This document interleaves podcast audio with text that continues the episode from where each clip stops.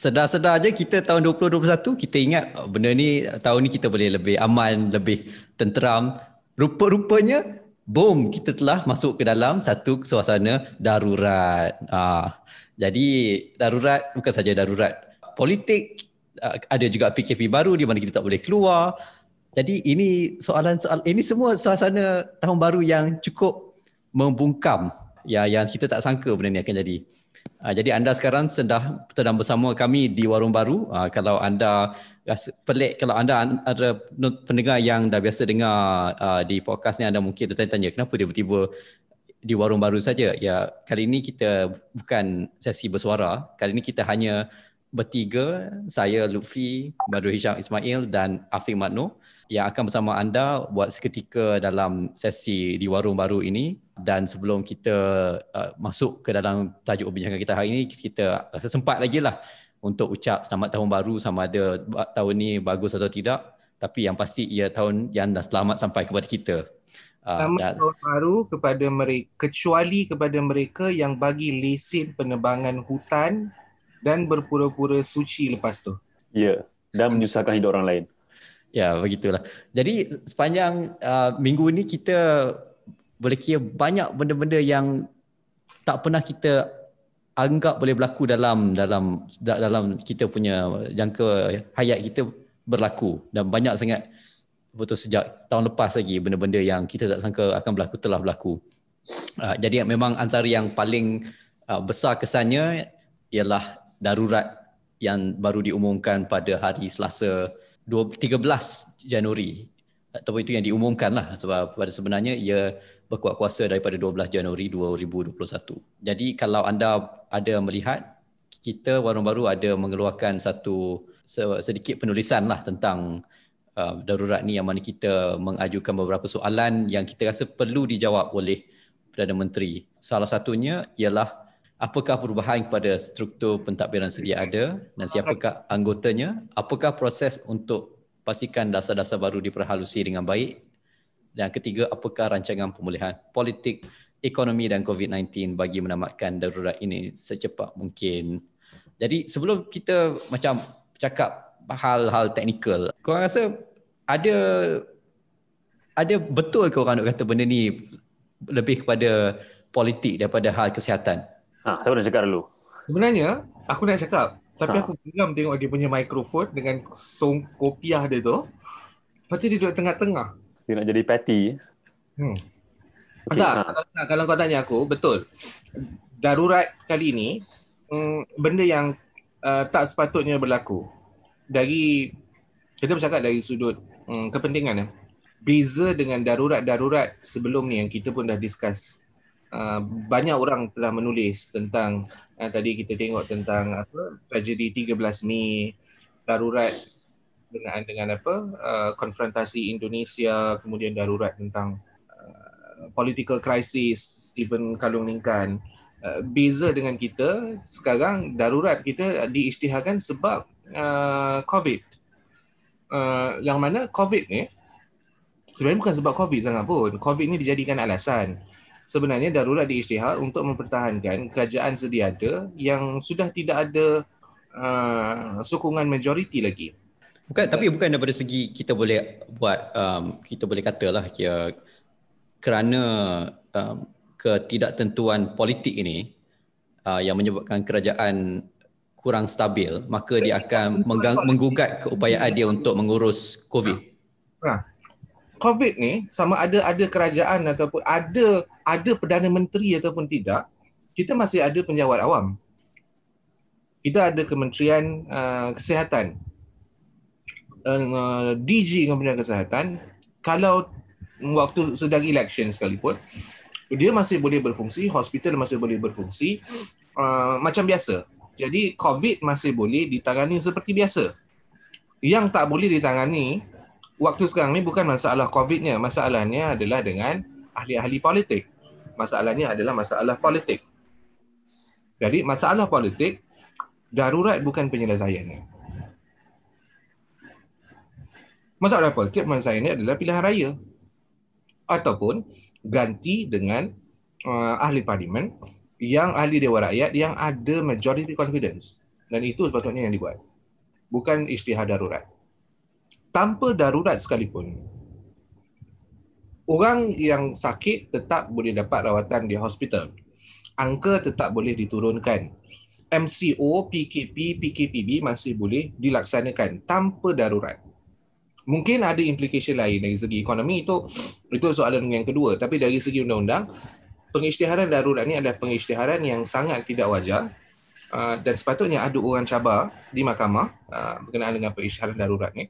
Dan kita ada kes sebelum ni yang orang mencabar uh, keesahan ataupun legitimacy uh, perintah darurat. Dalam sifat kalau ni kan orang cabar. Dan sebelum lagi itu ramai orang mencabar darurat dan ini bukan benda yang bermasalah. Boleh jelaskan apa apa yang dimaksudkan dengan Stephen Kaloningkan? Ha. Sebab Stephen... Perdana Menteri pun ada guna uh, case law ni. Ha. Uh, keputusan mahkamah ni dalam perutusan untuk mengumumkan uh, hmm. darurat pada hari Selasa bukan? Oh ya dia ada. Orang tu ada guna. Ada guna. Hmm. Nah, Stephen Kaloningkan itu case dia senang. Kes ni banyak kali kita sebut. Uh, berkenaan dengan krisis perlembagaan uh, yang mana uh, ketua menteri pada waktu itu telah hilang majoriti. Jadi orang yang ada majoriti bawa ke jumpa tuan yang di, tuan yang terutama untuk bagi tahu yang ketua menteri sekarang telah hilang majoriti. Ini ada surat daripada saya dengan uh, anggota Dewan Undangan Negeri yang lain yang mengatakan bahawa dia orang semua sokong saya. Tapi dalam kes Stephen Kalung Inkan, itu mahkamah memutuskan bahawa um, uh, apa ni sidang dewan uh, penentuan untuk uh, siapa yang dapat majoriti itu hanya boleh dilakukan di dalam dewan undangan negeri jadi tak boleh uh, dilakukan di luar uh, itu antara antara cerita Stephen Kalung ini kan itu menyebabkan uh, political crisis di di di di, di Sarawak Sarawak ke Sabah pada waktu tu? Sarawak. Sarawak, kan. Jadi uh, itu antara antara isi dia tapi kes Stephen Kaluningkan ni uh, tidak lagi relevan untuk untuk untuk kes politik kerana kita ada kita ada uh, presiden baru iaitu kita ada presiden dalam kes uh, Zamri Abdul Kadir uh, sampai federal court tentukan bahawa yang uh, sultan ataupun uh, pemerintah tu ada kuasa untuk menentukan orang ni ada majority confidence ataupun tidak. Kes yang hampir kalau betul ada keperluan, mungkin itu kali pertama kita handle. Itu kali pertama Malaysia ada political crisis yang teruk 1977 uh, tu uh, Stephen Kaluningkan tu. Jadi keperluan mengisytiharkan darurat itu sangat perlu mungkin pada pada pada waktu tu. Tapi selepas daripada itu kita ada beberapa kes yang hampir sama dan darurat tidak diisytiharkan sebab kita tahu macam mana nak manage uh, perkara tu. Contoh di Perak yang paling ketara sekali. Perak ni benda yang negeri yang tak stable uh, waktu uh, constitutional crisis. Tapi darurat tak diisytiharkan. Kita sebelum ni di Sabah hari tu pun tak isytihar darurat juga kan? Ah, di Sabah juga tak isytihar darurat tentang benda ni. Dan kalau kita tengok sebelum daripada pengisytiharan darurat besar ni yang gantung semua fungsi parlimen, kita ada pengisytiharan darurat di Greek dan Batu Sapi supaya election tidak dilakukan. Sebelum daripada tu, yang kes jadi banyak ni sebab apa? Sebab election, state election di Sabah. Kan? Dan tanpa isytihar darurat sekarang kes di Sabah macam mana? Dia punya apa wabak dalam sebaran dalam komuniti itu masih ada lagi lah walaupun dah jauh turun daripada tahap pada bulan Julai kan dia punya dia punya pilihan raya waktu tu.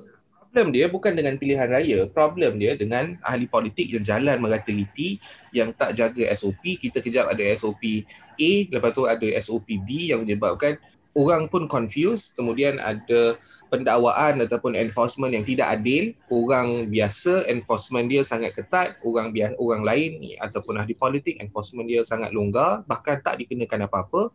Kita kalau buat kenuri ada masalah tapi setiausaha Perdana Menteri anak dia kahwin menteri agama boleh datang baca doa kahwinkan tak ada apa-apa tindakan diambil nah benda-benda macam ni sebenarnya yang bermasalah bukan COVID itu sendiri.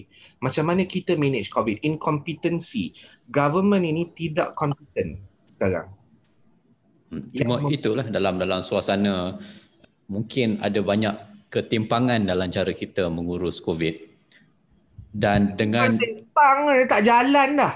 dah pada masa yang sama ada ketidakstabilan politik yang kalau kalau ikut daripada segi saluran undang-undang yang tak perlu walaupun sebaiknya kita rasanya kita setujulah boleh selesaikan melalui undi percaya atau undi tidak percaya dalam parlimen tetapi kita ada uh, presiden yang membenarkan penggunaan saluran-saluran lain uh, untuk menunjukkan seseorang uh, pemimpin itu memegang kepercayaan sesebuah dewan atau tidak.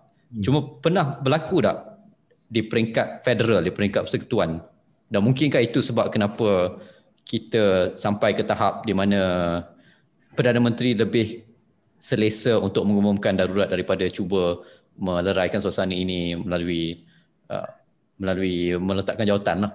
Nah, Perdana Menteri it, orang politik cara berfikirnya lain. Sebab itu kita ada perlembagaan persekutuan yang menjadi guideline, yang menjadi Quran kita. Dalam Perdana Menteri yang hilang majoriti mesti tak nak panggil parlimen. Dia takkan mahu meletakkan jawatan. Dan sebab itu ada perlembagaan memperuntukkan safeguard yang lain iaitu yang di Pertuan Agong. Dalam kes ni adalah yang di Pertuan Agong. Uh, mungkin kita agak skeptik dengan institusi uh, beraja tapi perlembagaan kita suka ataupun tidak perlembagaan memberikan uh, apa ni uh, sedikit um, proses semak dan imbang dan meletakkan di Pertuan Agong di situ dengan sebab bukan saja-saja jadi papet. Jadi mereka ni tidak dibayar duduk di kerusi empuk masuk ke istana makan beridang dengan suka-suka ataupun sebagai simbolik sahaja. Ini, ini kerja yang sepatutnya dibuat oleh yang di Pertuan Agong dan yang di Pertuan Agong sewaktu angkat sumpah jawatan dia, dia berjanji, dia bersumpah dengan nama Allah untuk mempertahankan perlembagaan. Wallahi wabillahi watallahi dia akan mempertahankan perlembagaan persekutuan. Kalau dia rasa dia tak mahu adanya election uh, yang besar sekarang ni, dia boleh yang di Pertuan Agong ni ada kuasa untuk panggil sidang dewan. Dia bukan dia hanya perlu SMS saja, tak perlu buat apa. Boleh WhatsApp bagi tahu okey kita nak panggil sidang dewan. Orang akan sediakan surat, speaker akan panggil. Cuma so, adakah adakah benda ni diperuntukkan oleh perlembagaan untuk ya, ya diperuntukkan oleh perlembagaan. Perlembagaan ada ada provision yang bagi yang di-Pertuan Agong untuk memanggil sidang dewan. In fact, sewaktu perisytiharan darurat ini pun dalam perkara 150 yang di-Pertuan Agong hendaklah dalam masa yang yang segera sesegera mungkin memanggil persidangan dua-dua dewan, Dewan Rakyat dan Dewan Negara. Banyak peruntukan dalam perlembagaan ni yang beri kuasa kepada mereka untuk and Yang di-Pertuan Agong dia tak boleh buat kerja sendiri. Yang boleh buat kerja ni adalah parlimen sebab yang dipilih rakyat yang perlu buat polisi ini adalah parlimen bukan yang di-Pertuan Agong. Jadi mungkin dekat situ kita boleh betul ber, melihat kepada aspek-aspek kesan kepada demokrasi berparlimen kita lah. So macam legal aspek satu hal, macam sama ada um, perunt- eh, sama ada pengisytiharan darurat ini mengikut peruntukan dalam perlembagaan tapi pada masa yang sama sebab macam yang kita tanya dalam kita punya soalan tu, darurat ini menyebabkan penggantungan beberapa institusi-institusi demokrasi. Hmm. Jadi apa kesan dia kepada apabila kita tak ada parlimen, apabila wakil-wakil rakyat yang dipilih tidak dapat menyuarakan pandangan, tidak dapat menyampaikan keresahan rakyat di di forum yang yang yang berkesan lah. Hmm. Pat, apa pendapat kau? Tanya aku pula. Asyik tanya aku je. Hisham, kau jangan hati. Uh, apa kesannya apabila wakil rakyat tak dapat menyuarakan keresahan dan keperluan rakyat di forum yang yang, yang sepatutnya ada? Forum yang sepatutnya ada, parlimen lah. Parlimen lah. Bukannya bukan bukan bukannya wacana betul mana-mana eh? Ha? Bukan parlimen ni tempat kontraktor datang jumpa MP minta kontrak ke? Itu luar parlimen, luar dewan. Hmm. Ingat sama je. Jap, dia sebenarnya aku, aku cakap ni. Ah, aku cakap lah ni. Oh, uh, apa tu? Isu COVID ni isu politik sebenarnya sebenarnya, sebenarnya alasan untuk um, untuk berhentikan politik supaya boleh menguruskan COVID ni sebenarnya uh, alasan yang tak munasabah lah sebab COVID ni bukannya alasan bukannya isu untuk supaya orang tidak dijangkiti sahaja. Isu COVID ni berkait dengan isu pengurusan, berkait dengan isu uh, kesan ekonomi, berkait dengan isu kesan pendidikan, segala benda sebab dia dia sebab dia menyebabkan kita tak berfungsi sebagai satu masyarakat seperti yang kita berfungsi sebelum ni lah. Jadi alasan untuk kita berhentikan politik supaya kita boleh menguruskan COVID itu sebenarnya alasan yang paling tak masalah sebenarnya. Sebab dan dan bila tugas ahli parlimen ni adalah untuk berbincang mencapai persetujuan untuk cara pengurusan yang terbaik. Jadi satu alasan tu dah tak boleh diterima pakai. Kemudian alasan dia adalah untuk memberi ruang kepada kerajaan untuk menguruskan uh, COVID dengan baik disebabkan itu berhenti politik. Orang sudah mula tak percaya keupayaan kerajaan sekarang untuk mengurus COVID. Jadi kenapa tiba-tiba kita nak bagi kuasa mutlak kepada entiti yang sudah kita mula kurang percaya untuk menguruskan tanpa uh, tanpa apa uh, sokongan dan check and balance daripada orang lain lah. So itu alasan-alasan yang dibagi tu tak boleh diterima. Tak boleh diterima sebab alasan yang dibuat oleh satu manusia iaitu dibuat oleh Perdana Menteri tanpa uh, okeylah dia kata uh, dia dapat input daripada jemaah menteri dan input daripada KKM tapi jemaah menteri tidak representkan seluruh rakyat Malaysia. Yang represent seluruh rakyat Malaysia adalah parlimen dia kena dapat persetujuan daripada parlimen bukan daripada jemaah menteri menteri itu dia yang pilih confirm lah dia orang akan cakap ya je apa apa Perdana Menteri cakap. Hmm, dalam suasana dia dipercayai sudah tiada majoriti dalam Dewan. Ya. Ha. So ditambah pula dengan itu. Jadi sebenarnya memang apa um, di luar sudut perundangan pun di sudut logik akal pun tak boleh tak boleh diterima yang kita nak buat darurat. Sebab apa yang kita perlukan adalah uh, ganding bahu daripada semua pihak. Bukannya kita perlukan keputusan daripada satu manusia. Okey kalau dia nak kata uh, sebab keadaan terlalu uh, bercelaru ada ahli politik yang terlalu mementingkan diri sendiri yang nak buat pilihan raya supaya boleh menang pilihan raya. Okey kalau dia bimbang soal itu jadi, benda pertama yang dia buat betulnya adalah bina jawatan kuasa khas untuk uh, kawal dan uh, urus COVID yang meliputi semua pihak. Bukan dia bubar parlimen dulu. Bina jawatan kuasa dulu.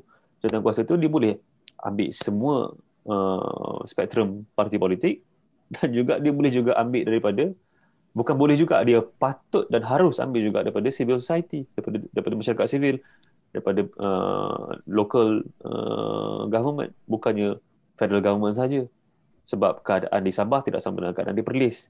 So kenapa satu entiti yang akan desain untuk semua? Sabah perlu pemerhatian lain, Perlis perlukan pemerhatian lain. Jadi kita perlu input daripada Perlis, kita perlu input daripada Sabah. Itu contoh. Cuma setakat ni dah uh, dah berapa daripada Isnin, Selasa, Isnin, Selasa, Rabu, Khamis hari hari Jumaat. Kita belum lagi nampak apakah bentuk, apakah bidang kuasa jawatan kuasa bebas yang akan menasihati yang di-Pertuan Agong untuk tamatkan darurat ni. Ini ini pun satu benda yang langsung. sangat yang sangat me, meragukan. Me, meragukan lah. Jadi sebab yeah. kalau kita tengok dalam ordinan-ordinan yang telah keluar untuk uh, untuk me, basically untuk mengkanunkan uh, pengumuman darurat ni Ordinan Darurat Kuasa-Kuasa Perlu 2021. Ha, ada, ada dua ordinan dah keluar. Jadi tak ada se, tak ada ditulis langsung tentang jawatan kuasa bebas ini. Jadi kita mungkin kita bersangka baik lah mungkin ada lepas ni. Mungkin dalam uh, dia tengah cari lagi. Bersangka baik bukan tugas rakyat. Tugas rakyat adalah untuk make sure tidak ada uh, ketirisan dan tidak ada salah guna kuasa. So kita, untuk bersangka baik ini kita tidak boleh letakkan beban tu pada rakyat. Itu beban sebenarnya. Sebab nanti yang kena rakyat. So tak boleh. Kita tak boleh sangka baik. Kita kena fikir situasi yang buruk supaya tak berlaku situasi itu. Hmm. Setuju. Uh, itu itu satu benda lah sebab macam kita kata rakyat uh, tidak sepatutnya terima terima saja okay, macam terima bulat-bulat apa benda yang berlaku. Jadi sebab uh, itu satu benda yang menarik juga sebab kita lihat walaupun orang agak uh, pandang agak, agak dia berasa agak menjengkelkan lah tindakan yang berlaku sejak uh, hari Isnin, Selasa dan beberapa hari sebelum tu. Tapi rata-ratanya tak ada lah dia, dia bukanlah satu skandal yang besar.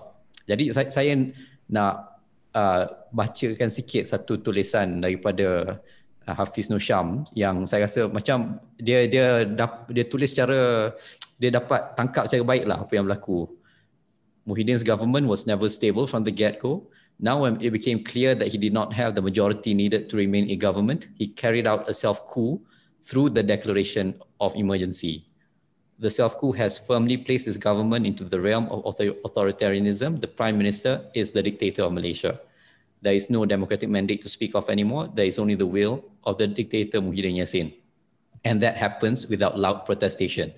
So ini menarik ya kita sebab macam sebelum-sebelum sebelum ni ini sial sebenarnya. Ah iyalah tapi sebelum-sebelum ni bila ada benda yang kita ingat kita generasi yang uh, lahir daripada bersih satu dua uh, kita generasi ha? reformasi 98 ah reformasi 98 gerak geram apa lagi macam-macam jenis ha. gerakan sekarang ni hak-hak demokrasi institusi-institusi demokrasi telah dihazafkan telah di di di digantung secara sepenuhnya dan tak macam kita tak tak, tak ada hal lah tidak melawan Ha, itu masalahnya. Bagi aku masalah dia sekarang ni bila kita cakap tentang demokrasi dan kita cakap tentang hak, orang tertumpu kepada maknanya bila orang yang kata kita punya hak ni sudah dibungkam selalu dipandang dari sudut oh kita pentingkan hak kita saja. Kita pentingkan kita punya kebebasan saja. Sebenarnya hmm. tidak. Kita bukan pentingkan kita punya kebebasan. Kita skeptikal terhadap kuasa kita skeptikal terhadap orang yang diberi kuasa. Ha, tapi itu persoalan dia. Bukannya kita nak kita dapat kebebasan. Kita nak uh, masyarakat ni masih berupaya untuk uh, memperbetulkan kesalahan yang diberi oleh pihak kuasa. Sebab kesalahan oleh pihak berkuasa mempunyai kesan yang buruk terhadap semua masyarakat. Kesalahan satu individu yang mungkin bersuara terlebih lantang tak memburukkan masyarakat. So itu yang kita perlu tengok. Jadi apa yang cakap oleh saudara Hafiz tadi tu? Hafiz nama dia. Hafiz. Ha, betul lah. Memang kita sekarang ni bulat-bulat macam tu je. Macam tu je dia dapat. Dah lah dia. Dia buat ni belakang belakang tabir. Dia cakap dia buat live video. Rupa-rupanya pada masa yang sama, dia tunjuk pre-recorded video, dia pergi jumpa, dia pergi ke istana untuk dapatkan hak dia untuk jadi diktator. Ini bukan bagi bagi ini bukan ini bukan hak untuk buat darurat. Ini dia minta lesen untuk jadi diktator. Dan dia dapat lesen tu. Dan mana lagi rakyat boleh uh, bergantung harap dan minta tolong kalau semua uh, institusi yang sepatutnya melindungi rakyat sibuk untuk jaga perut sendiri. Ya. Yeah. Dan kita ada uh, orang-orang tua uh, pakar-pakar perlembagaan kita ada kita ada politician perdana menteri yang yang yang sangat tidak amanah dan uh, berpihak kepada orang yang zalim uh, dan cuba legit uh, apa beri membenarkan perbuatan zalim. Halalkan dan selain selain daripada itu satu aspek yang kita tak boleh lagi juga ialah kesan luar daripada kesan demokratik, kesan perundangan. Sebab benda ni secara langsung ada impact kepada kehidupan seharian orang lah. Jadi macam sekarang ni kita ada PKP semula. Um, kilang boleh buka, uh, supermarket boleh buka, kedai makan kena tutup, kedai baju pun kena tutup dan kedai-kedai yang bukan uh, essential semuanya kena tutup. Jadi ramai orang sama sama ada tak boleh bekerja ataupun telah dicutikan tanpa gaji pun ada hmm. um, dan pada masa yang sama walaupun kita masih lagi PKP baru tiga hari lah start. Jadi kita tak boleh lah nak nak buat sebarang nak menghak, nak menghukum sekarang. Boleh dah. Ha? Kita kita kenalah adil dalam hal ni. Tak boleh. Ini bukan berlaku kita perlu berlaku adil kepada rakyat, bukan berlaku adil kepada kerajaan. Bukan tanggungjawab rakyat untuk bersangka baik macam aku cakap tadi, tapi tanggungjawab kerajaan untuk memastikan dan menunjukkan semua perbuatan, keputusan dan aktiviti yang diorang buat adalah untuk kebaikan dan kemaslahatan rakyat. Hmm. Tetapi setakat ini tidak ada satu pun perkara yang dia buat menunjukkan yang diorang ni benar-benar prihatin. Apa yang diorang buat yang kita nampak, dia cakap je lah, oh kami prihatin. Dia cakap kami prihatin, kami buat ni untuk jaga COVID. Tapi action speaks louder than words. Bahasa Melayu dia apa? Kata-kata itu cakap biar serupa bikin. Ha, dia bukan macam tu. Cakap biar serupa bikin. Dia cakap dia nak tolong rakyat. Tapi mana bantuannya? Kita ada MCO, kita ada PKP dua minggu. Paling kurang. Uh, empat minggu. Dia cakap minimum empat minggu sebenarnya. Boleh jadi ke lima minggu. Jadi dalam masa lima minggu ni, macam mana orang nak makan? Kalau betul-betul untuk prihatin tentang rakyat. Isu isu bantuan ekonomi dah kena sebut dulu. Bukan tunggu kemudian tolak belakang SOP tolak belakang. Bantuan tu dulu. Sebab hmm. kita tahu yang paling vulnerable yang paling kurang upaya ni ada SOP tak ada SOP ke? Yang penting dia orang kena ada duit dia orang kena ada makanan. Ada tak bantuan makanan ni bagi ada tak bantuan kewangan ni bagi? So kalau itu yang kalau kalau mereka benar-benar prihatin benda ni dah keluar dah kita tak perlu nak minta. Hmm. dan tanggungjawab dia untuk tunjukkan yang dia prihatin. Bukan tanggungjawab kita untuk anggap yang sebenarnya dia orang ni okey. Tak, itu bukan bukan kerja kita. Dari segi kesihatan sekalipun sebab jumlah kes sekarang ni dalam dah kita dah masuk ke angka 3 ribuan. Um, oh, tak peduli dah jumlah angka tu. 10 ribu pun dia boleh pasal lah. Uh, cuma, I mean, mungkin kita dah rasa macam lali uh, 2 ribu setengah, 3 ribu. Uh, apa orang meninggal semalam. Eh, semalam 15 lah. 15 orang meninggal semalam. Orang meninggal semalam sebab kita dah macam hari-hari kita nampak nombor semakin lama semakin meningkat. Dan idea ada PKP ni kan untuk sebab semua orang disuruh duduk di rumah dalam masa 10 ke 14 hari sepatutnya angka itu menurun lah. Jadi bagi bagi aku mungkin itu satu benda yang macam itu dia punya test lah sama ada adakah benda ni betul-betul akan akan turun atau tidak. Turun atau tidak. Ha, jadi itu macam kalau tak turun macam mana? Ha. Dan sebenarnya kalau kita tengok adakah kita nak ada PKP sampai setahun lagi? Uh, kita tahu COVID jadi hujung 2019. Uh, Disember 2019. Kita masuk 2020, kita kena kurung. Sedar-sedar kita buka mata dah 2021. Masih kena kurung. Masih kena kurung. Dan kita kena adakah kita akan kena kurung lagi?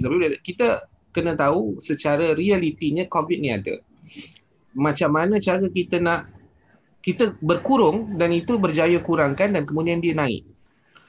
Dan formula itu boleh jadi tak tak berkesan. Yang perlu kita tahu sekarang ni macam mana nak minimize, nak membasmi, nak tunggu vaksin, tak apalah. Itu satulah. Macam mana nak minimizekan the risk. Kita ada banyak, uh, WHO keluarkan banyak guideline untuk kita. Tapi dari segi enforcement tam, sebenarnya kalau kau tanya aku tanpa berkurung sekalipun uh, covid ni boleh diturunkan. Dengan syarat kita tidak ada selective enforcement uh, bila orang melanggar SOP nah ini kita kaitkan balik dengan dengan dengan ada satu hadis. Uh, orang datang jumpa ada ustaz dia. Uh, ada orang datang jumpa dengan nabi dia bagi tahu yang uh, apa ni uh, satu hadis hadis yang famous. Kalau kita kalau kita baca hadis ada satu hadis yang kata laukanat Fatimah binti sariqat laqata'tu yadaha. Kalau Fatimah anak aku nanti mencuri pun aku akan potong tangan. Asalnya hadis tu cerita tentang selective prosecution. Orang yang kaya apabila melakukan kesalahan dia dibiarkan. Orang yang miskin orang yang susah rakyat kecil apabila melakukan kesalahan dia akan dihukum Nabi bagi amaran macam tu dan Nabi sebagai seorang Nabi dia kata kalau Fatimah anak ada yang paling dia sayang mencuri dia akan potong tangan. Tapi kita tengok orang-orang macam Perdana Menteri uh, orang-orang kayangan, uh, royalties, suka hati boleh buat apa-apa, ada double standard dalam undang-undang dan ini menyebabkan bila orang tengok, itu kita kata bahasa orang Melayu ni kita ada kepimpinan melalui teladan. Dia tidak menunjukkan keteladanan yang baik dan dia expect orang untuk uh, dia nak rotan orang. Hmm. Dia nak rotan orang. Dia tu betul kena rotan. Hmm.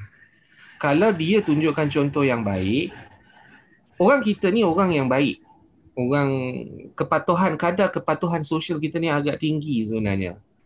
Uh, kalau dia tunjukkan contoh yang baik dan kalau orang tahu ada enforcement, orang tak akan buat suka-suka. Orang tahu, orang buat macam ni, orang pergi berjalan ramai-ramai ni, orang geram sebenarnya.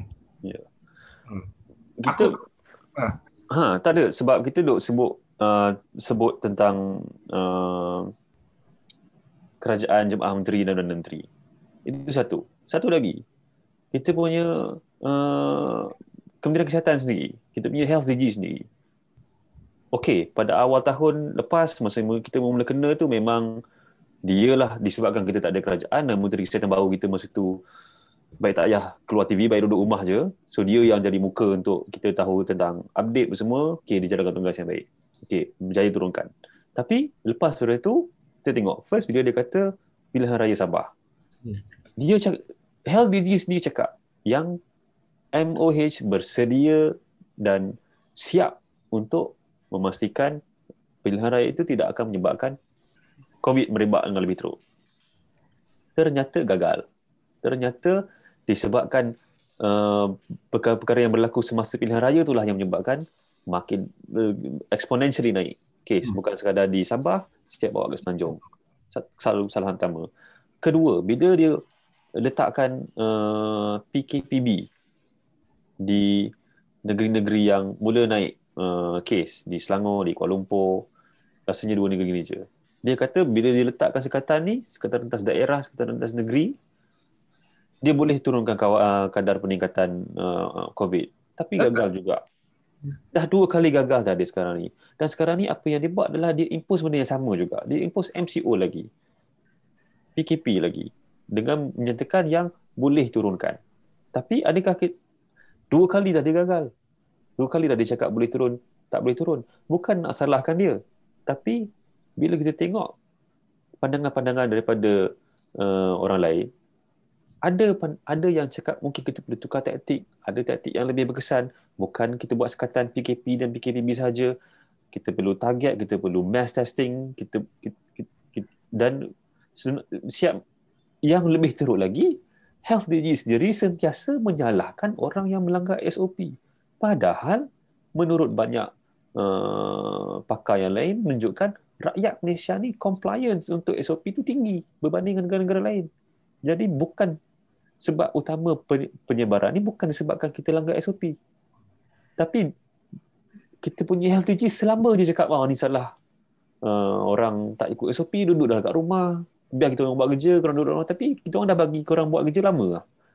Bila korang duduk rumah ni dah lama dah. Bagi aku salah satu problem ialah kita bagi make signals lah daripada awal antara awal kita cuba hadapi um, wabak COVID ni hingga ke period dalam bulan selepas uh, MCO pertama yang kemudian di hujung tahun jadi dia macam on one hand kita dah kata oh kita dah menang kita dah berjaya dah dapat tokoh Ma'al Hijrah dah. Ah, dah dapat tokoh Ma'al Hijrah. Plural dia dah. Ah, dan bila kita bagi positif apa tu positif reinforcement macam tu orang pun rasa macam okay then kita boleh balik hidup macam biasa lah kita ah, kita dah boleh berjalan kita dah boleh pergi holiday kita dah boleh berkenduri kendara dan kita tengok orang-orang uh, yang berkuasa uh, decision makers pemimpin pun dah buat macam-macam.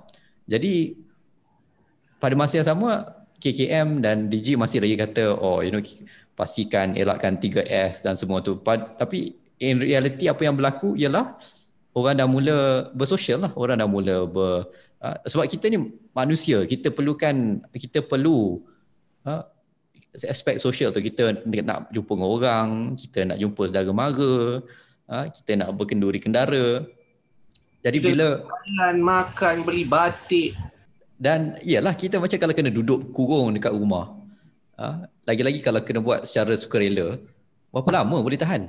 Ha, lepas tu rumah kita bukan ada swimming pool, ada garden besar boleh berlari-lari. Ha, ada Siapa, siapa yang dalam kalau berenang itu awal-awal tu bermukhtar. you did. Ha, dia stay at home gitu. Ha, stay in pool. Jijik. Ha, dia boleh stay put kita suruh duduk rumah apa benda semua. Kau duduk rumah seronok lah. Kau duduk bangun, orang bagi makan, suapkan makan, berak pun orang basuh. Orang lain ni nak makan pun tak ada duit. Betul. Dan macam itu aku nak kutip lagi satu uh, tulisan kali ini daripada Dr. Musa Muhammad Nordin dan Dr. Muhammad Farhan bin Rusli. Uh, ni komen dia yang terkini lah tentang keputusan KKM untuk meng- mengurangkan uh, kepa- bukan bukan mengurangkan kapasiti mengurangkan jumlah uh, uh, skop uh, pengasanan kontak rapat So sekarang ni dia hanya akan buat ujian pada orang yang ada symptoms. Jadi yang as- as- asymptomatic uh, dia tak akan dia tak akan test walaupun kontak rapat. Dan kita kena akui ya betul apa tu kapasiti KKM sudah sangat um, apa kata dah sudah sampai ke dah dah, dah, dah, dah sampai tahap yang dia dah terbatas dia tak boleh tambah lagi dah sebab terlampau banyak kes. Disebabkan inilah sebenarnya penggunaan uh, askar dan penggunaan polis yang bijak adalah untuk membantu KKM. Bukannya untuk buat roadblock dan tangkap orang.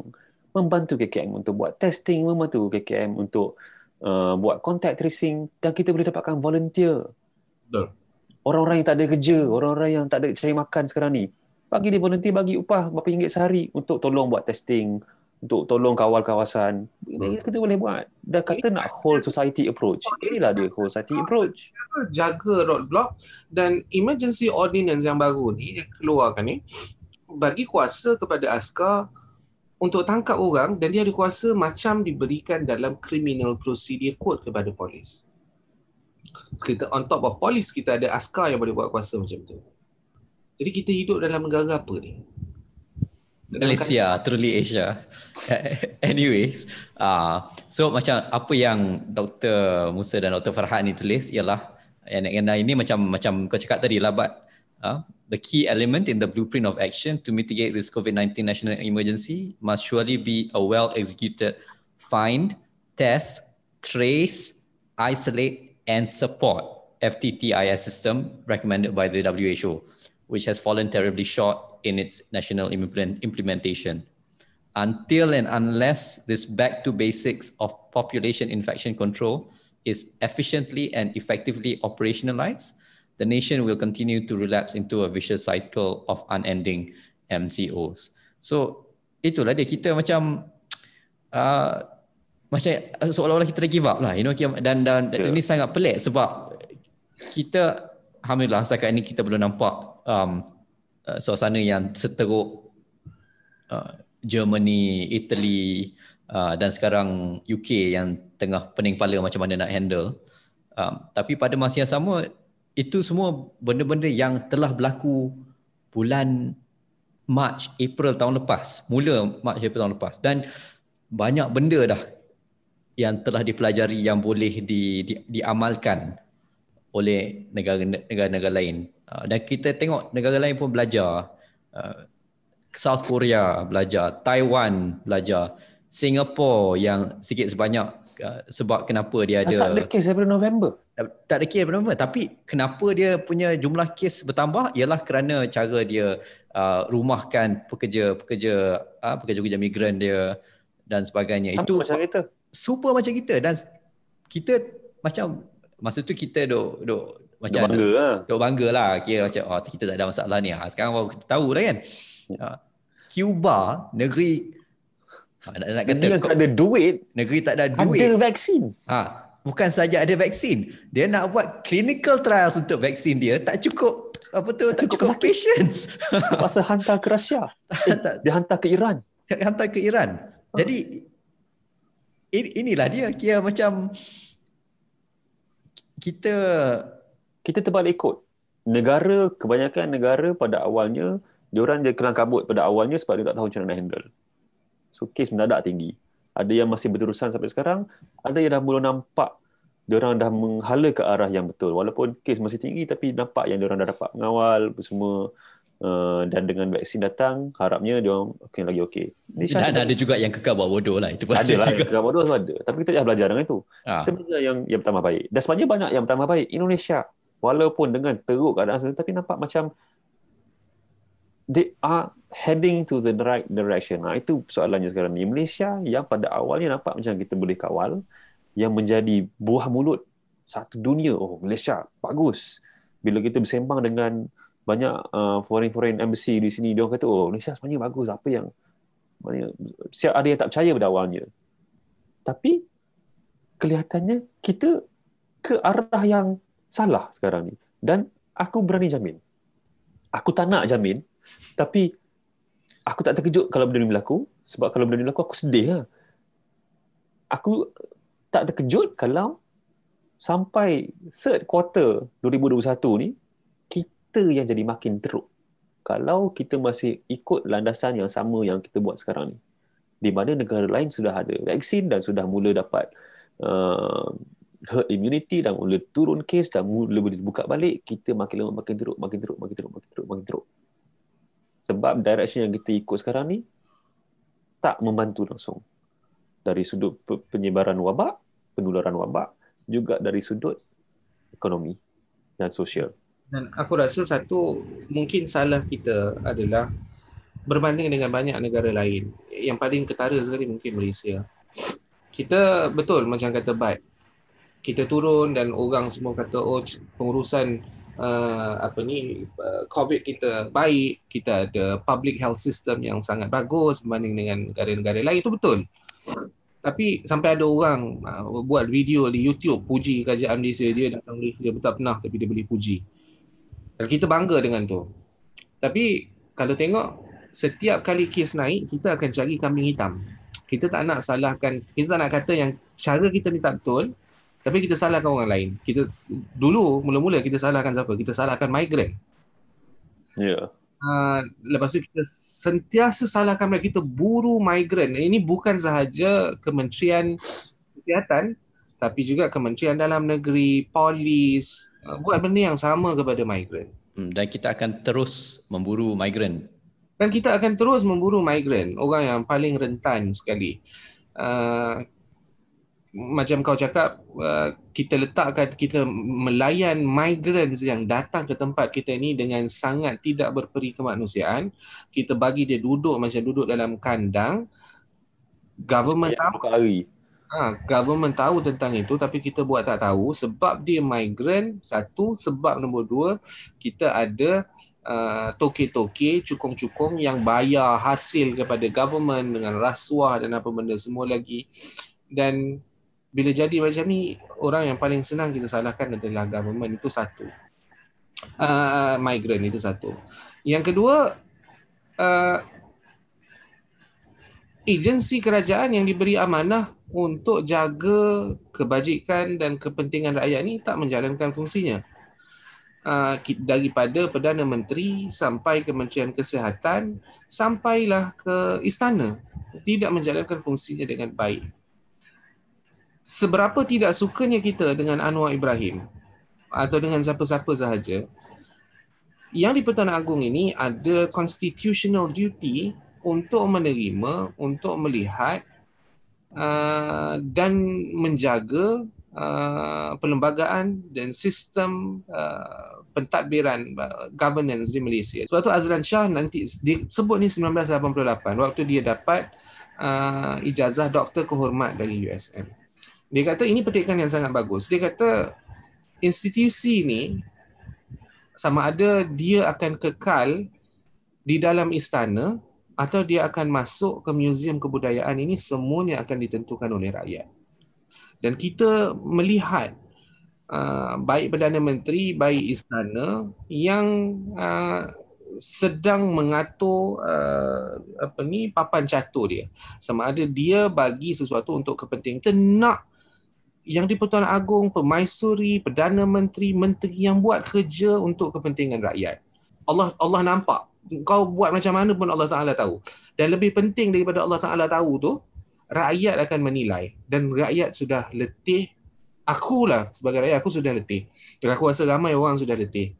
Orang sampai tak peduli. COVID ni nak jadi sejuta sehari pun aku rasa orang dah tak peduli dah. Aku mula-mula aku macam aku aku cadangkan kita bincang dan kita cuba bagi sedikit sinar harapan lah, ataupun uh, sedikit khabar baik, khabar gembira. Bagi Terus itu, itu tidak bertanggungjawab kalau kita tiba-tiba cakap kita khabar berita sebab benda tak bagus. Kita kena jujur. Ha, sebab macam mana nak cari pengiklan kalau semua bad news. Bukan nak buat iklan. ha, tapi macam macam mana pun kalau uh, buat pendengar-pendengar yang uh, telah dengar sehingga setakat ini kami berterima kasih lah. Ah, tak tak ini bukan live.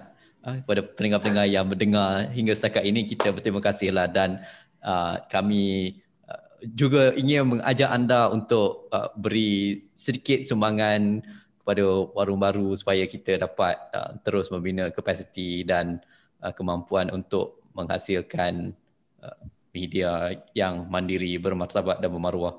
Kita tak kita tak perlu banyak lah. Kita kita lap- kalau lap- 500 orang pendengar, uh, penonton, pembaca bagi RM8 sebulan pun itu dah cukup bagus Eh, dah. kau jangan letak kau punya minta sedekah ni dalam video ni. Kalau tak link je bawah tu nanti. Kau jangan sedih ingat ni orang lain lagi sedih lagi hidup orang. jadi uh, jadi silakanlah untuk beri sedikit sumbangan melalui Patreon kami di patreon.com slash warung baru um, dan kalau ada sebarang komen ataupun uh, nak bagi komen ke nak bagi kritikan ke nak bagi kasih sayang bolehlah uh, berinteraksi dengan kami melalui twitter.com slash warung baru w a r o e n g b a r u ataupun cari kami di Facebook um, jadi semua uh, bahan-bahan yang kita petik tadi akan kita masukkan dalam uh, description post ni jadi anda boleh lihatlah dan uh, jangan lupa share da- kepada kawan-kawan anda lah kalau anda suka. Jadi ada apa-apa lagi nak tambah sebelum kita akhiri sesi kali ni? Kita Ada kita kita satu-satunya warung ataupun antara warung yang orang masih boleh lepak. Sebab lepak online. sebab lepak online. Jadi kalau tak ada, uh, kita boleh tamatkan di sinilah. Uh, sekian wabillahi taufiq wal hidayah. Assalamualaikum warahmatullahi wabarakatuh.